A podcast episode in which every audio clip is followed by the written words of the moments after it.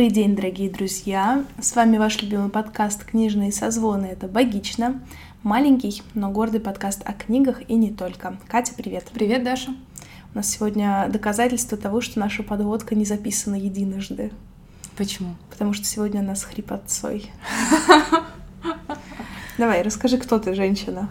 Меня зовут Катерина Маруева, я специалистка по современному искусству, феминистка, не активистка, мать двух котов, писательница, вот это вот все. Это вот все. Мне нравится это определение. Но меня зовут Ведмитская Дарья, я клинический психолог, преподаватель и тоже вот это вот все, пожалуй. А, у нас сегодня достаточно необычный выпуск. Мы пробуем, так сказать, новые форматы. А, ну или отлыниваем от работы, пытаясь читать меньше, чем мы это делаем обычно. Тем не менее, сегодня мы обсуждаем статью Калантай «Семья и коммунистическое государство». Но нам нужна предыстория. Катя, расскажи, как вообще к нам в жизнь попала Калантай? Ну, я бы сказала, что она попала к нам в жизнь еще в начале 20 века. А, вообще, Александр Калантай — это такая, наверное, одна из э, самых известных вообще персон, э, женщин, которые э, многое сделали, как-то теоретизировали и на практике внедрили в жизнь советского общества в том, что касалось положения женщины, в том, что касалось э, э, защиты материнства и детства. Она была, э, причем в какой-то момент, по-моему, еще послом СССР куда-то, то ли в Швецию, то ли еще куда-то в иностранную какую-то страну. В общем, интересная женщина. И э, интересно, что, наверное, в этом году, может быть, в прошлом, я вот в этом году обнаружила, что ее сборник ее текстов издало издательство Веси, и мне стало сразу же это очень интересно, потому что одно дело слышать, что такое была, а другое дело все-таки почитать, что же она писала и какие у нее были мысли и взгляды. Вот, мы сегодня обсуждаем один из текстов, который в этом сборнике есть. Причем ты читала только этот текст, правильно? Угу. Я прочитала весь сборник и потом еще раз перечитала текст перед э, этим выпуском. И я делаю специально такую сноску, потому что мне кажется, что э, мой взгляд на ее тексты немножко поменялся после самого последнего текста сборника «Хочу быть свободной». Это такие мемуары. Mm-hmm. В общем, весь сборник называется «Хочу быть свободным». А, сначала там идут более поздние статьи, статьи ее 30-х годов, а, а потом вот этот текст «Семья и коммунистическое государство» 1918 э, года. А, ну и дальше мемуарные уже эм, такие воспоминания. Mm-hmm о ее жизни, которую написала, будучи таким тоже, тоже взрослым человеком. А, знаешь, самое забавное, хотя как забавное, но вот это то, что я сегодня утром прогуглила, потому что мне это было интересно. Mm-hmm. На момент написания этого текста, который мы сегодня обсуждаем, ей было 46 лет. Mm-hmm. А по тексту кажется, что это гораздо более молодая женщина, верно? Соглашусь с тобой, да. Вот. И мне показалось это занятным. И вообще все, что касается текстов Калантай, мне кажется очень занятным. Но сначала я хочу послушать твое вообще впечатление о прочитанном. Ты знаешь, я пока читала, укреплялась во мнении, что любое радикальное верование во что-либо, в какую-то идею, это всегда очень такая максималистичная история, немножечко с подростковым налетом потому что то, как Калантай здесь описывает, ну, такое как бы идеальное видение будущего в контексте семьи, воспитания детей, а, женского места в обществе, mm-hmm. это, конечно, все выглядит очень забавным. Потому что, может быть, потому что мы на это смотрим спустя столетия и понимая, к чему привело все то, что было задумано советской властью, ранней советской властью. Mm-hmm или потому что, ну, как бы, по сути, мы женщины того возраста, которым потенциально была адресована эта статья. Ну, плюс-минус. Мы уже, ну, конечно, да. староваты для этого, но тем не менее. А, и как-то, знаешь, меня все это, конечно, забавляло. Читать это очень интересно, потому что ты пытаешься поставить себя на место человека, который бы читал это там и тогда. Да. И вот с этой точки зрения, конечно, это очень какое-то такое перспективное направление развития. Мгм. когда ты вдруг обретаешь какую-то свободу, что-то там говоришь про самореализацию какую-то. Ну, с другой стороны, действительно то, что меня пугает, это радикализация. А, Вот все любые какие-то тенденции а, социологические, политологические, они, когда выходят в свет, а, о них заявляют очень ярко, как будто не оставляя нам выбора. Ну, то есть вот есть вот такое направление, и мы считаем его правильным. Мгм. И меня это всегда очень смущает, потому что это лишает человека выбора. И вот в этом тексте это очень хорошо прослеживается. Когда Калантай пишет о том, что вот что раньше занимало женщину, это ее быт, а, забота о муже, забота о семье. Но это же ведь плохо для страны, и тогда мы теряем такое количество рабочей силы, поэтому давайте мы, значит, э, какими-то продовольственными, промышленными масштабами изменим вот эту вот историю проведения домашнего хозяйства и про воспитание детей. Вы будете покупать товары похуже, чем сделали бы их сами, но зато вы не будете тратить на это время. Ну, не совсем, не совсем, не совсем с тобой соглашусь, потому что ее идея а, не просто в том, чтобы освободить рабочую силу, а о том, чтобы дать женщине вот это вот время для саморазвития. Да, я с тобой Что согласна. Она говорит, вы там сдадите вещи в прачечную, у вас будет два часа на чтение или другие приятные полезные занятия. То есть она все-таки не говорит, что проведите два часа лучше за станком на заводе. Естественно, естественно. Но мы-то понимаем, что как бы подразумевается скорее это. Нет, я думаю, что нет. Вот это вообще страшно интересно в ранних текстах вот э, до 20-х и 20-х Мгм. годов, потому что понятно, что с середины 30-х все очень изменилось. Мгм. И все те надежды, и все те взгляды, которые были у людей, которые вот искренне верили в идею революции, в идею коммунизма, они постепенно ну, начали просто... а, Ну, что прозревать? Не, не, нет. А, Ну, пришла другая власть со своими, э, своими правилами. Произошла сразу резкая, даже, я бы сказала, кон- консервативный поворот в этом, Мгм. внутри этого. Потому что в 30-е снова были, например, э, запрещены аборты которые до этого были разрешены Да. на такой довольно небольшой промежуток времени. И в 20-е годы, ну, условно 20-е, чуть раньше, на самом деле вот в начале 20 века по всему миру и в России просто это чуть более явно было выражено из-за революции, была идея нового человека, что Мгм. человек должен жить по-новому. Человек должен жить вот как-то по-другому. Все прошлое должно от- быть эм, как-то отброшено. Да. И у нас это все проявилось в лозунгах «давайте сбросим там все скорбя современности». Еще более явно, наверное, такие эксперименты а, — это архитектурные эксперименты. Вот дом наркомфина, дом коммуна. А, Вот сейчас есть возможность в отреставрированный дом наркомфина сходить с экскурсии, где рассказывают, э, гараж проводит такие экскурсии, например, может быть, другие компании тоже, я вот про гараж знаю, а, где они, в общем, показывают, тебя водят по этому дому, Мгм. рассказывают какие-то там, не знаю, важные факты, но при этом постараются погрузить тебя немножко в контекст идей. Мгм. Почему это отражало идею? И когда ты на это смотришь, вот я была на такой экскурсии два раза. Я была, когда мне было, ну, что-то около 19, нет, нет, 21, наверное, где-то так. Это был первый курс магистратуры. И я была вот э- этим летом. То есть прошло, ну, там, значит, ну, пять лет точно прошло. Э, Когда лень считать. ну, прошло как... Я, вот я тогда, я сейчас разные люди. С немного разным вообще представлением о том, как надо жить. И когда мы были на первой экскурсии в еще не отреставрированном доме наркомфина, это казалось просто какой-то невероятной мечтой. Ну, то есть это прям казалось каким-то супер прорывом, Мгм. чем-то супер интересным. Про некоторые эти мобили, там квартиры называются мобилями, они там разные, более, более luxury, менее luxury, эконом-вариант, и вот это вот все. и ты там оказываешься и думаешь, господи, я бы так жил. Социальная как здорово. стратификация как, как, Союза. Типа, офигенно. Это так все продумано. Ты там, значит, э, а, мало времени проводишь в спальне, у тебя там будет ниже потолок. Ты больше проводишь время в гостиной, в гостиной у тебя будет высокий потолок. Ну, то есть какие-то такие Мгм. прикладные вещи, которые кажутся вообще супер.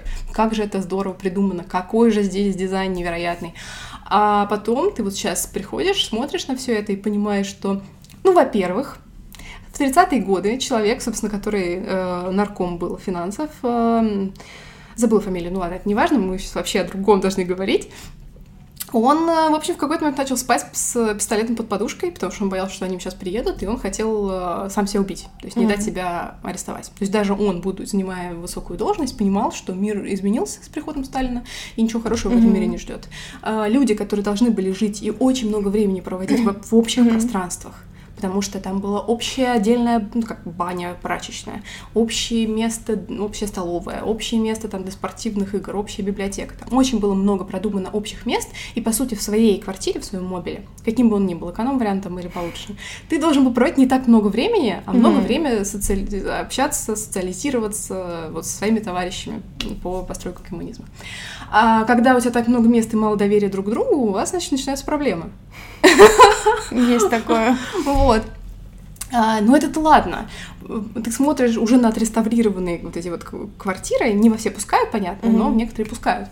И ты вдруг осознаешь, что э, да, им предложили ну, как бы новую жизнь, но люди не были к этому готовы. Mm-hmm. И изначально в их, в их квартирах даже не было... Ну, там было место под санузел, но, насколько я поняла, или насколько я запомнила, э, он не был там уже сделан. Uh-huh. Ты мог сделать его по своему усмотрению, потому что подразумевалось изначально, что все будут ходить в общую баню. И все сделали себе санузлы, потому что никто не хотел э, вот, делить вот это все общее, все хотели в свою личную, uh-huh. в свое персональное пространство, в свое закрытое пространство, еще до того, как это стало, ну, каким-то еще вопросом безопасности. А когда уже после, после, спустя много-много лет начало уплотнение, то даже в мобиле, где не подразумевалось больше двух взрослых, там даже невозможно было жить mm-hmm. с ребенком, туда вселяли целыми семьями. И там жили по две семьи, у каждого еще дети. И когда ты понимаешь, что люди жили в такой скученности, ну, это производит на тебя совершенно уже другое впечатление. Но даже без этого, даже если бы этой скученности не было, этот проект нового человека э, не думал о том, что человек-то еще не успел поменяться. И, и ему предлагают то, что да. даже современному человеку во многом вот сейчас, спустя сто лет, кажется дискомфортным.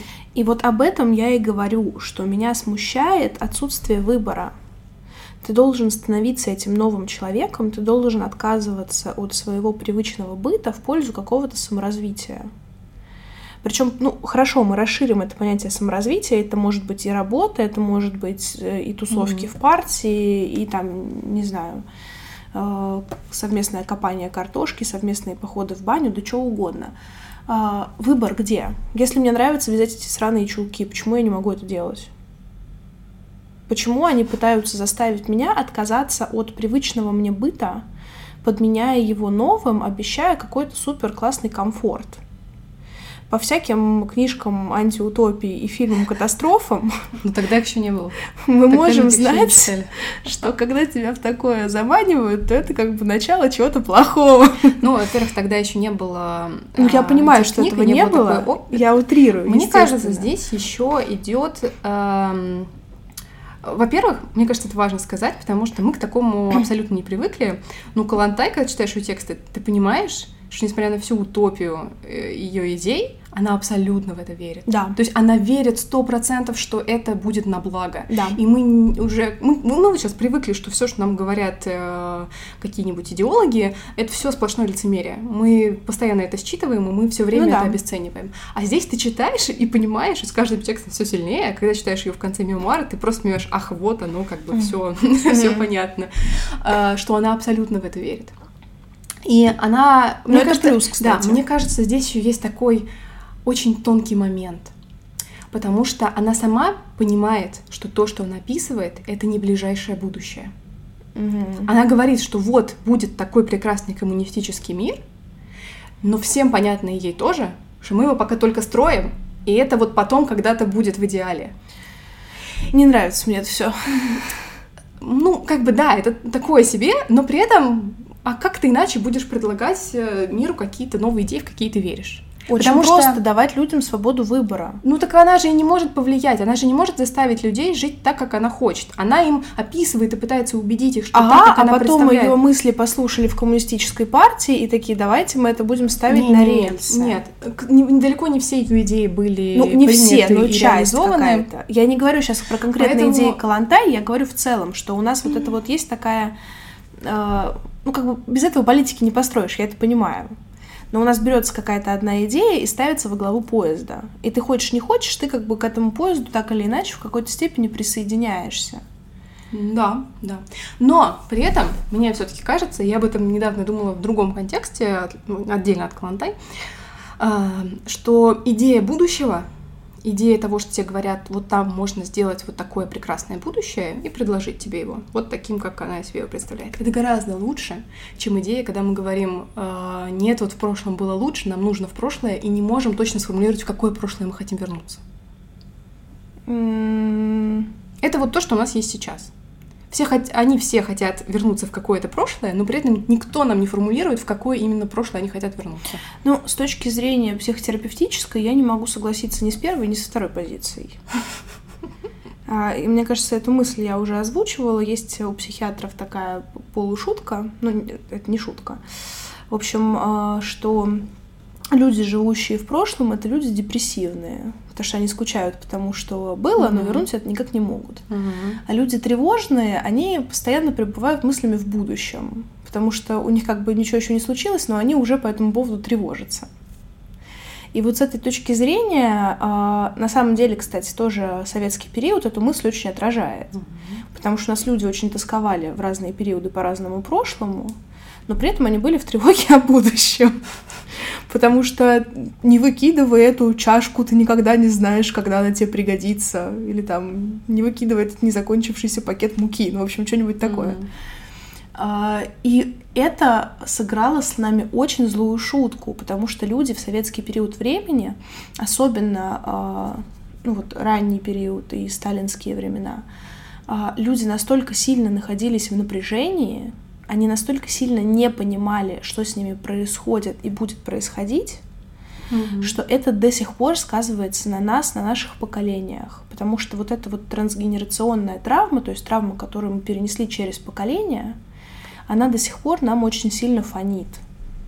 Когда тебе действительно нужно спать с пистолетом под подушкой, когда у тебя стоит в коридоре тревожный чемоданчик, когда, не знаю, тебе надо бежать э, из дома непонятно в какой момент. И досадно то, что мы как бы чуть-чуть начали из этой травмы сейчас выбираться, но мир такой, типа, погодите, ребят, вот вам еще. Вы слишком хорошо справлялись с задачей. А, а к чему я это говорю? К тому, что, да, конечно, у человека должен быть какой-то образ будущего, к которому он стремится. Но мне кажется странной идея того, что мы подменяем понятие личного блага и всеобщего. И вот в советский период личное благо подменялось вот этим всеобщим. Тебе будет хорошо, если будет хорошо всем. Да. Ну так у них была такая идея. Хреновая идея. Ну, понимаешь, они тогда не понимали, что можно по-другому.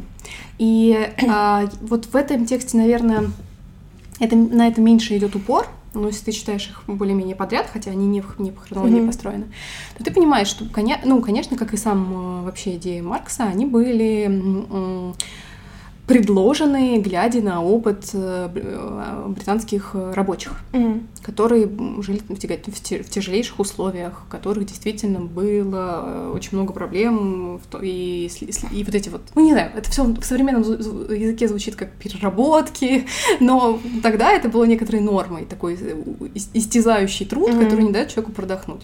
И, в общем, он предлагает свои идеи коммунизма как те, которые нейтрализуют эту проблему что вот одни люди сейчас эксплуатируют других, мы должны как-то... Точнее, не, не мы должны уравнять. Нет, у Маркса это вообще как бы... Это некий а, плавный переход, угу. что капитализм достигает такого момента, угу. когда на его как бы, фундаменте угу. можно построить коммунизм. А у нас капитализма такого не было. И поэтому у нас получилось, что у нас фундамент еще толком не устоялся, а, уже а тут поставили уже стены. поставили черти что, назвали это социализмом, мы поехали дальше, пока да. это все не разрушилось. Вот. Но при этом она довольно хорошо знает, э, э, как живут работницы. Мгм. Она это знает, она много изучает опыт э, разных э, стран, и в других текстах она прям приводит таблицы, сколько работниц, ск- насколько стало работниц больше за последние там годы, там, там, Мгм. там, в каких областях, в каких, пром- вот, в каких промышленных э, сферах. А, она понимает, что с этим надо что-то делать. Ну, по- ну, понятно, что как бы у тебя, у одного человека нет каких-то э, м, для этого ресурсов, и она предлагает идеи. Некоторые идеи ее были реализованы, в том числе там детские сады, Мгм. э, вот, и какие-то такая, какая-то более практическая поддержка материнства. Каких нет, потому что оставались идеями, еще довольно, довольно такими а, прогрессивными, даже если смотреть из э, нашего времени. Потому что она очень много говорит, опять же, вот мы, наверное, выбрали не очень хороший текст, потому что его сложно рассматривать в отрыве от других ее текстов более поздних. Наверное. Потому что по нему одному действительно не очень понятно и, может быть, даже страшновато за счет того, что она ну, как бы вот тебе описывает это, ну, который, то, что ты назвала радикальным подходом. Но мне Что? кажется, это в восемнадцатом году было нормой, там все Да, было радикально. Да, понимаешь? Но в ее поздних текстах Мгм. она объясняет некоторые свои идеи. Она, например, объясняет, что очень важно для э, вот этой вот семьи, которая нас, вот новой семьи, новой формации, это равенство между супругами. А, но на самом деле она дальше в своей риторике повторяет то, что многие феминистки назвали бы ну, неким таким, знаешь, э, э, досыпать привилегии женщине, чтобы немножко ее Мгм. уравнять в правах с мужчиной. Мгм. Но она это, конечно, так не называет. И феминисток э, западных она критикует за то, что те хотят помочь только бур- буржуазным женщинам, они не хотят помогать тем, кто находится в других классах. И вот она говорит, например, что основная проблема в том, что мужчины не готовы сейчас жить новой формацией. И не готовы воспринимать женщину как э, даже не то, что равную, а с уважением относиться к ее интересам. Годы идут, а ничего не меняется. Да. И это текст про птицу и дракона, про Ахматову. Когда она говорит, что Ахматова на самом деле такая женщина, и она в своей лирике описывает вот эту ситуацию женщины, которая э, хочет, чтобы ее муж, ее партнер, ее воспринимал как равную и с уважением относился к ее труду, к ее творчеству. Он не может этого сделать, и она каждый раз э, то пытается себя отстоять, то идет на уступки. И вот на этом строится ее конфликт. И вот из особенно когда читаешь ее потом э, би- э, биографию, ты понимаешь, что ну, это прям был ее опыт. Она Мгм. вот с этим столкнулась сама, когда муж совершенно как-то обесценивал. Даже не то, что он как-то плохо относился, но просто не всерьез воспринимал Мгм. все ее увлечения, ее увлечения и э, то, что она хотела стать писательницей, писала тексты, и то, что она потом увлеклась такой партийной работой, и это было все для Мгм. нее важно. И в итоге она бросает мужа, потому что она выбирает, что для нее вот эта вот работа и самореализация важнее. Вот, поэтому она говорит, что в идеале, вот в этой новой идеальной семье, которая должна когда-то прийти взамен старой, это должны быть равные супруги, которые равно уважают интересы друг друга. Мгм. Из этого дальше идет, что как женщина будет э, способна уделять столько времени своим интересам и не будет опять загнана в семью, если у нее появляются дети. И поэтому в этом тексте дальше она предлагает, что значит нам нужно обеспечить такую инфраструктуру, которая будет помогать женщине. Которая уже будет не, не, это не будет уже какая-то родовая семья, где все друг другу помогают, потому что, очевидно, уже в буржуазный век семья стала нуклеарной. Значит, нам нужны какие-то институции, где государство может подхватить. И она причем говорит, не знаю, насколько здесь она манипулирует, Мгм. насколько, ну, но я думаю, что она искренне, но, возможно, все равно немножко как бы под- под- подбивает то, что будет более убедительным. И она говорит, что если у вас два родителя оба с утра до ночи работают, ребенка воспитывают улицы. Да. Ну и, кстати, мы хорошо это знаем по поколениям чуть-чуть назад, когда родители были супер заняты тем, что они Мгм. пытались выжить, оба работали, и дети были, в общем, предоставлены сами себе. Она говорит, давайте вместо того, что они будут воспитываться улицами, они будут воспитываться какими-то институциями, которые будут о них заботиться, которые будут из них делать не, каких, не какую-нибудь шпану, а, значит, благочестивых коммунистических э, строителей будущего. Слушай, нет, на самом деле все эти рассуждения, они понятны и из этого текста, если над ними подумать.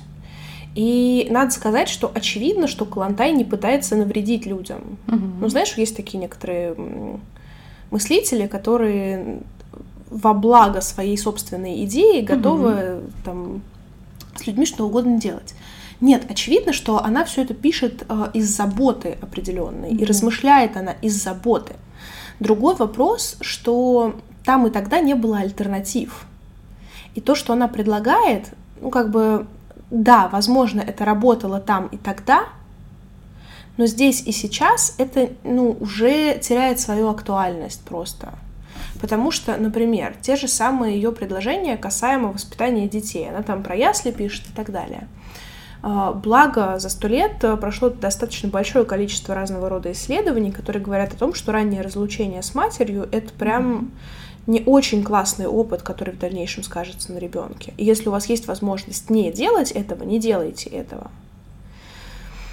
И вот это, конечно, это объяснимо тем, что тогда не было этих данных, но от этого все равно грустно, потому что, знаешь, а, это, в принципе, большая проблема медицины, психотерапии, политологии, социологии, что мы предлагаем какие-то идеи, которые пока здесь и сейчас мы не можем обосновать каким-то образом, и только спустя время оказывается, что эти идеи вредны. Угу. Вот да. это проблема, с которой пока еще не очень понятно, как справляться. Да, но я, я вот хочу еще указать на тот момент, что во многих своих размышлениях она исходит из э, огромного количества влияющих экономических факторов. Да. Потому что всем совершенно понятно, что если бы все люди были богатыми и могли себе позволить какую-то другую, более комфортную жизнь, хотя, опять же, что значит были бы богатыми? Если женщина сама работает, сама обеспечивает э, себе свой независимый доход, значит, в любом случае она уже нуждается в какой-то помощи и в каких-то других людях, которые будут помогать ей с детьми, если она mm-hmm. решила их, их э, иметь. Вот. Поэтому тут все э, тут, мне кажется, есть прям какой-то след вообще 20 века, вот в ее текстах, в том, как люди уже задумываются о переменах, которые даже нам сейчас, с одной стороны, кажутся еще не реализованными, но желательными, желаемыми, а некоторые ну, сейчас исполняются, и ты думаешь, блин, вот класс, вот сейчас мы наконец этого достигли. Не благодаря коммунизму или социализму, да. как она думала, да. ну и ладно, мы поняли, что это так не работает, пошли по другому пути. В конце концов, тогда они жили в индустриальном обществе, мы живем в постиндустриальном обществе, и мы, перекладывая на сегодня, конечно, должны понимать, что э, нет смысла брать идеи начала 20 века и пытаться продолжать их сегодня. Очевидно. Это тот же самый взгляд назад, что если мы пытаемся вернуться в какое-то там, не знаю, любое прошлое. Нет, мне но, кажется... Я не знаю, но как-то осмыслять и смотреть на наше прошлое как на что-то более неоднородное в плане идей, вот угу. это мне каждый раз кажется очень интересным.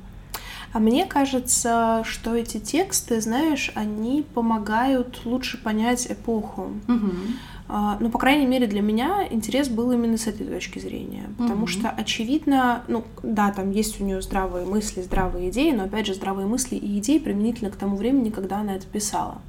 Сейчас это все ну, не очень состоятельно. Ну почему? Не знаю. Вот, кстати, та идея, которая не касалась... Самое-самое спорное, самый сложный момент в всем этом тексте, это как раз касается детей. Да. Вот этот момент прям реально мы уже из сегодняшних наших знаний понимаем, что да. так это не будет работать. Да. Нам нужен какой-то другой путь. Но то, что она говорит про какие-то условия, вот, например, про вот то, что в самом начале семья и наемный труд, труд женщины, mm про вот весь тот труд, который вот вторая работа, так называемая. mm то, что женщина делает помимо своей работы, еще кучу всего по дому, что mm-hmm. не является какой-то, что не имеет какой-то ценности, соответственно, она э, не получает э, никакой, ну, скажем, отдачи. Ну да. Mm-hmm. Только тратит на это свои ресурсы. И она предлагает, должны быть столовые для рабочих, которые должны быть не ресторанами для богатых, а доступными для всех. Ну, то есть, соответственно, у вас должна быть должен быть такой, такая система общепита, которая недорогая и доступная для большинства людей. Ну, в принципе, мне не нравится мы сейчас... система унификации, понимаешь? Все Нет, вот эти ну, мысли... понятно, что если ты хочешь готовить, никто тебя не запретит. Так вот, мне Но... не нравится радикальность, понимаешь? Если, мы, если тот же самый текст будет написан э, с вариативными какими-то отступлениями, ну, блин, она не могла писать с вариативными выступлениями, даже если она в них верила. Я понимаю, что, да, поэтому это был бы у меня нет манифест. претензий к Калантай. Я говорю, что поэтому, на мой взгляд, сейчас эти тексты несостоятельные.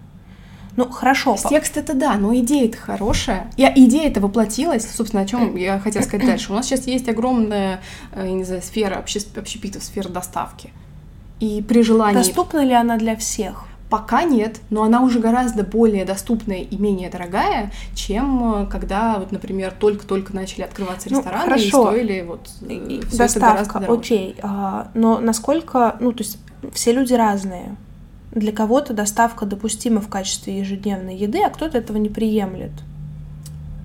Так я же не про то, что это надо всем. Я говорю, что ее идея к тому, что женщина в какой-то момент действительно может оказаться освобождена от необходимости готовить. Женщина имеет право делать выбор, Да, потратить ей два часа на приготовление подожди, ну я же борща или сказала важную вещь. его. От необходимости. Да. Если это твое добровольное Да. желание, это не необходимость. Да, ну тогда указывайте на это. Я тебе говорю, что вот та идея конкретная, она для меня несостоятельна здесь сейчас. Ты можешь, э, не знаю, заказать клининг, борщ э, мужа на час, можешь этого не делать. Да, да, можешь. И при этом и то, и Но то опять же, понимаешь, у нас не- все не еще нет осуждения. для всех условий этого. Пока еще клининг, доставка и муж на час недоступны для всех. Опять же, мы можем говорить про Москву и Питер, и то, ну, как бы, скажем прямо, у нас не все люди пользуются этими услугами. У тебя все равно должен быть доход выше определенного Понятно, потому что, уровня. но, потому что если он будет еще и слишком дешевый, значит, ты обесцениваешь труд вот этих наемных работниц, А которые у нас не будет, вот понимаешь, у нас не проблема. будет вот этого баланса. Мы не сможем играть в, навра- в равноправие, я в этом абсолютно уверена. Причем в равноправие полов, в равноправие социальных страт и чего-то еще. У нас снова будет э, доставка условная доступна для определенного слоя населения. Ну, скажем, у кого-то Мгм. зарплата выше определенного уровня. А люди, у которых зарплата ниже определенного уровня, они также будут вынуждены, э, ну, там, не знаю, самостоятельно готовить, например. Такой какой-то, знаешь, выбор без выбора просто. Короче, нужно много денег. Ну да, обычно. мы реально просто как бы денег. э, вот это Капитализм победил. и будет побеждать. И мне кажется, это окей. Ну, то есть в этом нет ничего страшного. Ты делаешь выбор, э, что тебе важнее. Там, если у тебя есть ресурс на клининг или доставку, ну, ты там выбираешь что-то из этого. А можешь вообще не тратить на клининг на доставку, а потратить на пряжу, из которой ты свяжешь себе чулки. Ну, зачем тебе нужно научиться это делать? Ну, это другой вопрос. Знаешь, чтобы убираться и варить борщ, тоже, в принципе, надо этому научиться. Да, да, да. Поэтому э, это забавно все. Но вот повторюсь, что меня в этих текстах смущает э, вера в лучшее. Как будто, ну знаешь, такие, они оптимисты, каждый в своем направлении, в своем видении. Ну так, честно говоря, мне кажется, что в некотором смысле политики должны быть такими. Наверное. Политики должны предлагать нам тот мир, который они хотят, ну, как, они его видят. И в- Ну ну, да. в, де- в демократии ты просто голосуешь и выбираешь тот, тот вариант мира, который тебе кажется более рабочим. Только Если потом, ты видишь, что он не работает, вы, значит, выбираете другой. только потом мы почему-то возмущаемся, знаешь, что в предвыборной кампании нам обещали новую дорогу, а потом ее почему-то не Так сделали. они не сделали все, их больше не переизбирают. Вот так работает демократия. Нет, у нас все равно переизбирают. Так у нас не демократия. Вот и вся проблема. Ну, тут, знаешь, некоторые люди могли бы с тобой поспорить. Что это не проблема? Что И что это демократия? Демократия. Ой. Ну, как пелось в песне «Демократия, мать ее». Да. Ну, в общем, что я хочу сказать, что я все равно всем интересующимся рекомендую почитать э, сборник э, целиком и другие тексты тоже. Все-таки хочу посмотреть, в каком году он вышел. Причем, что интересно, кстати, тексты Калантай в принципе можно найти в интернете, но с некоторым трудом. Да. Они обычно где-то заказываются в библиотеках для очного чтения, а вот так, чтобы взять и почитать полностью что-то, ну, тяжеловато. Да, это все-таки правда 22 год. И вот первые два текста «Дорогу к крылатому Эросу» и «Драконе и белой птице» — это тексты, если я сейчас ничего не путаю, уже 30-х годов. И вот они, мне кажется, прям супер интересные. Тоже очень наивные, тоже с каким-то своим представлением о том, как вот оно могло бы быть в, э, в какой-то идеальной России будущего, условной. Ну, у них советской, у нас не советской. И про такую более свободную любовь, и про вот реализацию женщины, и уважение интересов друг друга в паре. В общем, это прикольно. И классно, что все таки да, не повсеместно, но мне кажется, что у большого процента а, современных жителей и современных семей эти идеи как-то реализовались. Угу. Вот. И приятно видеть, что как-то все-таки спустя почти сто лет мы пришли к тому, о чем мечталось в начале 20 века. Ну, в какой-то степени, ну да. Да. Согласна с тобой. Классная, классная. Мне, мне понравилась статья. А, было интересненько. Да, да, да. И вот правда, читаешь потом в конце ее воспоминания «Вот хочу быть свободной», и понимаешь, что вот, ну понятно, что они были написаны не как дневники в момент, когда она переживает, а mm-hmm. она вспоминает свое прошлое уже сформировавшимся человеком сейчас, и, и поэтому, я думаю, она невольно подтасовывает факты и подтасовывает те воспоминания, которые, как ей казалось, могли на нее повлиять тогда. Может из-за того, что ты смотришь из э, сегодня угу. назад, то ты можешь это, ну, как-то подтасовать, в общем, эти факты. Ну, да, но ты прям чита, читаешь это, и, и, она, и прям видишь, что она здесь указывает, вот здесь мне стало жалко раб, мальчика рабочего, mm-hmm. то там один из и друзей, э, к ним приходили полотеры, такой яркий момент просто. Вот, и натирали полы мальчишки. Она была маленькая, я думала, там лет семь. И она вот с ней приходила общаться, и говорила, что это ее друзья, и ей нравилось, что они с ней там как со взрослой общаются. В какой-то момент пришел только один мальчик. Она сказала, где Андрюша? Сказали, он заболел и умер. Она, как же так? Она говорит, ну это у вас богатых есть, значит, куртки, а у нас нет. Ну вот, она страшно расстроилась. И еще там что-то про золото сказали, сейчас уже не помню. И потом вернулся ее отец э, с какой-то войны в золотом мундире. Она увидела и заплакала, сказала, ненавижу ваш золотой. Ну, в общем, такие воспоминания детские, которые вполне возможно реально были, но она их вспоминает из сегодня, а в конце, когда она уже взрослый человек с своей семьей, и ее увлекают идеи э, Ленина, все эти подпольные типографии, распространение текстов, она все это страшно как-то включается. В общем, интересно, интересно. Это какой-то, знаешь, альтернативный вариант Будды. Такой советский. Советская Будда. Да. Ну что, наверное, будем заканчивать. Для такого короткого текста мы говорили почти на 40 минут. Ну, мне кажется, было весело. Да, ну, все как мы По Поспорить про политику советского вот это вот периода. Все, вот это вот Про что еще мы можем спорить? Да, спасибо, что послушали. Э, надеемся, что услышимся через неделю в среду или когда там вы слушаете наши подкасты. Слушайте нас, пока мы выходим Пользуйтесь моментом. Все, никакого, никакого оптимизма. Я реалист. Ой, ладно, спасибо, что послушали, и пока-пока. Пока. -пока. пока.